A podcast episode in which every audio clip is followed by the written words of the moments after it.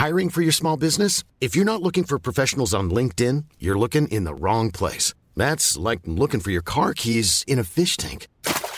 LinkedIn helps you hire professionals you can't find anywhere else, even those who aren't actively searching for a new job but might be open to the perfect role. In a given month, over 70% of LinkedIn users don't even visit other leading job sites. So start looking in the right place. With LinkedIn, you can hire professionals like a professional. Post your free job on linkedin.com slash people today.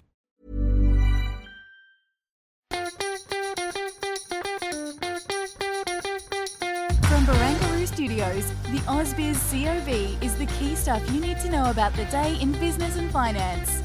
Well, hello, hello. You're listening to the COB podcast here at AusBiz. It is November the 1st, Melbourne Cup Day or rate hike day here in Australia, depending on who you go and ask. I'm your host, David Scott, joined today by Carla Rodda in the Sydney studios. Carla, well, what a day when it comes to the local equity market. I think uh, plenty of uh, liquidity out the track and uh, not so much in the market, but uh, up and about 1.65% for the uh, for the benchmark today, 6976.9, and that now leaves it at the highest level since September. And coincidentally, it's up about 8% plus from when the RBA went and stepped down to 25 basis point rate hikes last month. Uh, what do you make about the price action today? There's that. There's that term again. Step down. We had transitory. We had pivot. Now we step down in this market. So, uh, yeah, I don't know. I guess you know, f- from what I can kind of tell, we had David Flanagan on the show, obviously on Rates Live, which anyone can kind of watch back on the platform if they get the chance. But the way that he was kind of characterizing the situation was that there was just a marginal chance that they could have gone 50 today.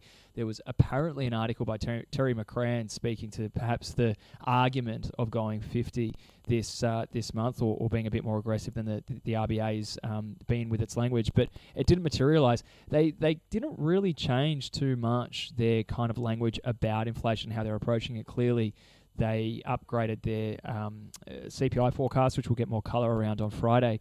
But they still seem to be reasonably happy to see how things are, are going to play out here in the economy and the effects of existing rate hikes. And lo and behold, that gave another little green light for a, a, a further rally in, in the market today, which you know kind of followed on from what was a really solid start um, this morning as well.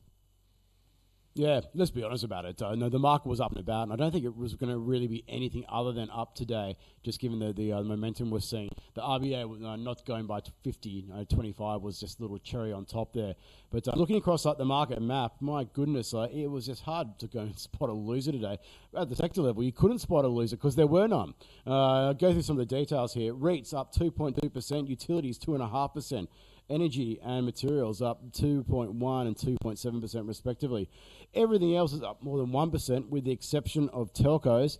It was only up a paltry 0.5%. Really just one of those days. Team Australia, everyone piling into everything and everything are really looking at uh, some of the individual performance as well. Not a lot of rhyme or reason, it's got to be said.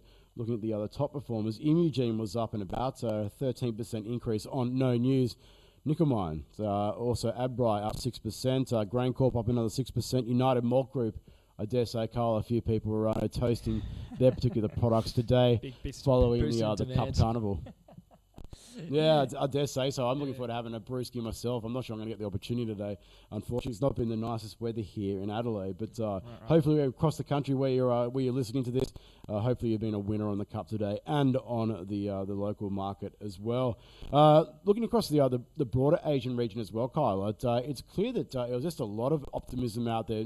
I was struggling to go and see anything it really came to me that uh, no, when it was around the time for the uh, the PBOC yuan fixing, it was very weak. People were talking about you know, next leg lower for the other Chinese currency, and then it snapped back. Then there was a big move in the Japanese yen and strengthened the uh, the US dollar weakened, and everything seemed to be pretty okay across the region. Did you see anything that kind of explains the optimism that was out there? Nothing. I wish I could say I did because you know the funny thing too, like you just mentioned, we did have a little bit of a fade off the the sort of. Um, early highs of the market and just continue to claw throughout the day. I did see uh, your tweet speculating about the potential role that uh, the Chinese national team may or may not have had to play, and if there was any news around that. I certainly didn't see anything of that nature. I mean, I try and you know dig back through the sort of mental models I run in my head when I sort of see price action like this leading into major risk events, and you sort of wonder, well, you know, are people sort of unwinding positioning heading into a risk event? The Fed being the risk event, people are very, very, very short. They don't want to, you know, be holding positions into that. I'm not too sure, but you know, it's rightly or wrongly, and for whatever reason, there just seems to be this kind of hope in the market of again that step down, and I, it's the only thing that I can really point to as as the reason why we've seen the kind of optimism across the region that has has has been so evident. Yeah, if you look to uh, the price action today, it's reminiscent of what we saw after the last RBA meeting, of course, in early October, when mm. it surprised the markets on that occasion by going and moving to 25 basis point increments, not 50. And it was just everything went and rallied, and all those hopes about uh, a pivot uh, as they're calling for other central banks around the world, coming back to the fore. And with the uh, the Fed out this week, also the Bank of England, I wonder whether you know, that hope has been rekindled today by what the RBA is doing.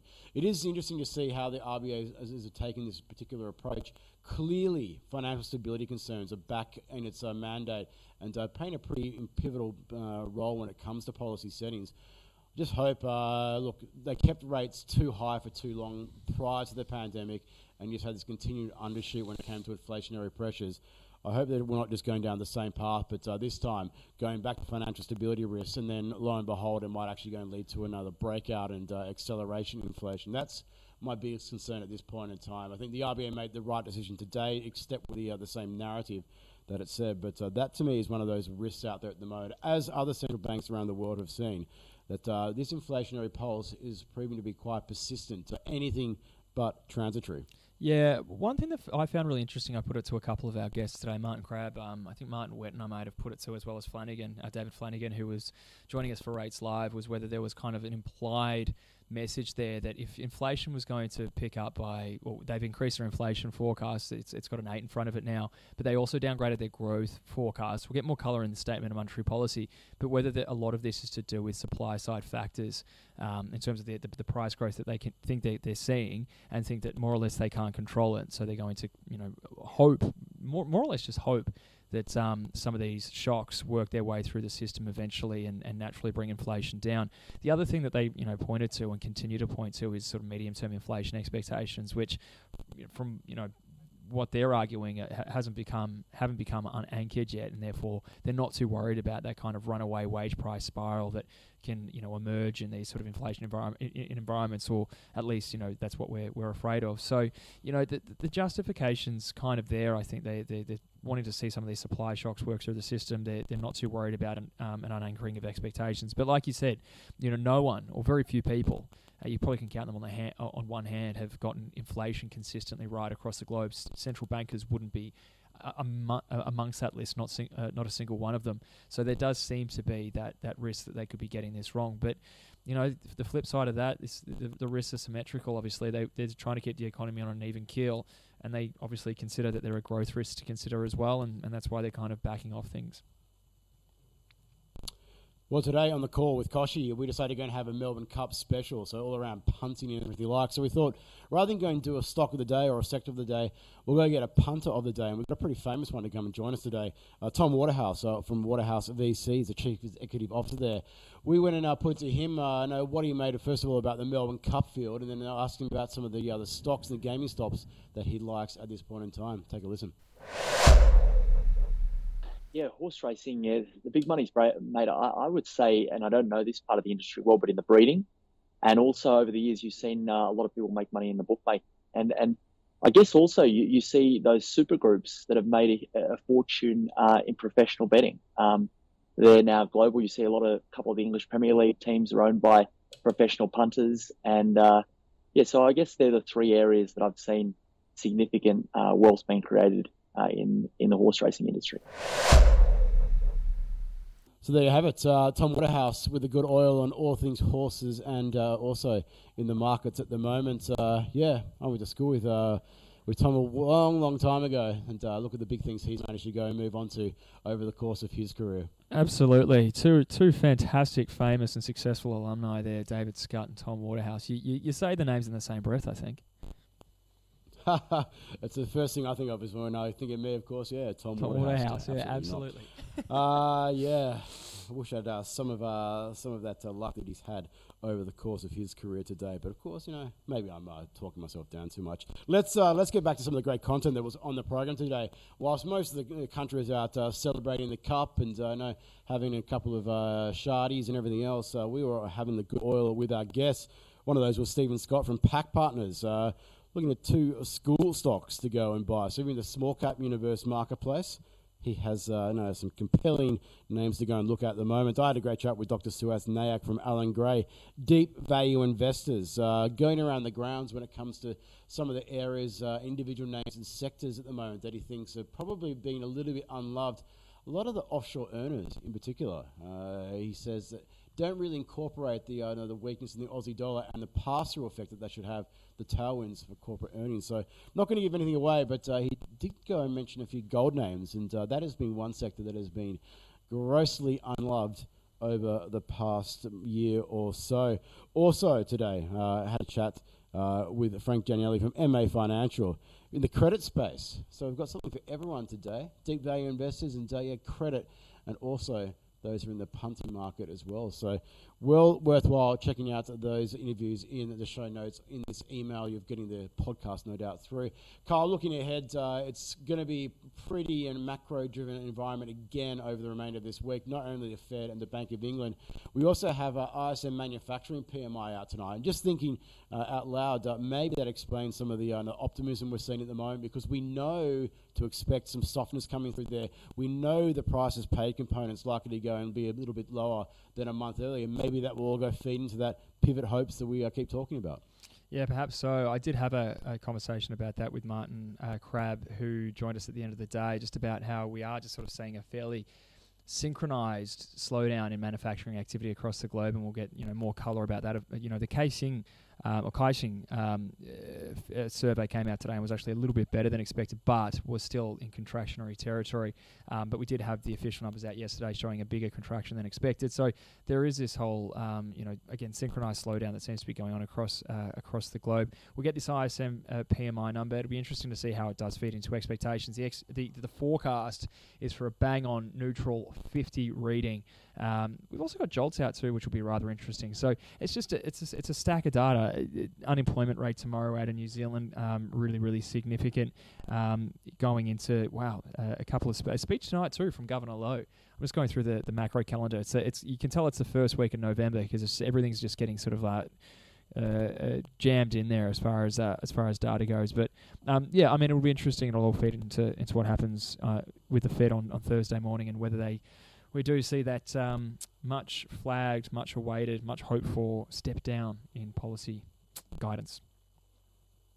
You're going out of your way, mate, to go and bring step down there. It's not quite as I know as, as, as funky as Hey, it's not me. It's not me. It is. It is. It's Nick Timiraos and his Wall Street Journal and what whoever's leaking to him from the Fed is Mister Step Down. So I'm. Uh, I'm just running with uh, the new thing. I'm just. I'm ahead of head of head of the curve. I guess. I don't know. I'm trying to be fashionable.